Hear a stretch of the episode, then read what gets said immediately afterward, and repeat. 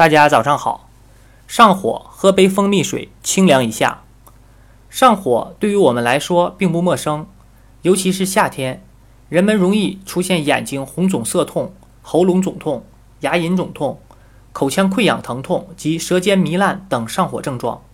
这时，人们常常会买一杯极苦的中草药凉茶来降火，火气虽有所控制，但那难以下咽的苦涩却并非人人都可以接受。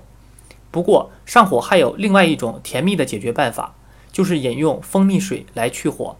甜甜的蜂蜜在降火的同时，还能治疗咳嗽、便秘等疾病。《本草纲目》中描写蜂蜜：生则性凉，故能清热；熟则性温，故能补中；甘而和平，故能解毒；柔而入泽，故能润燥。阐述了蜂蜜清热、补气、解毒、滋润的功效。蜂蜜在中药上的应用。按其用途可分为两类：生用与熟用。这里的生用是指直接食用，多指口服或者是用水冲服。新鲜蜂蜜可直接服用，也可配成温水溶液服用，但绝不可用开水冲或高温蒸煮。高温后，蜂蜜的有效成分和酶的活性会被破坏。最好使用四十度以下温开水或凉开水冲泡服用，最高温度不能超过六十度。这样的蜂蜜水最能在炎热夏季去火清热。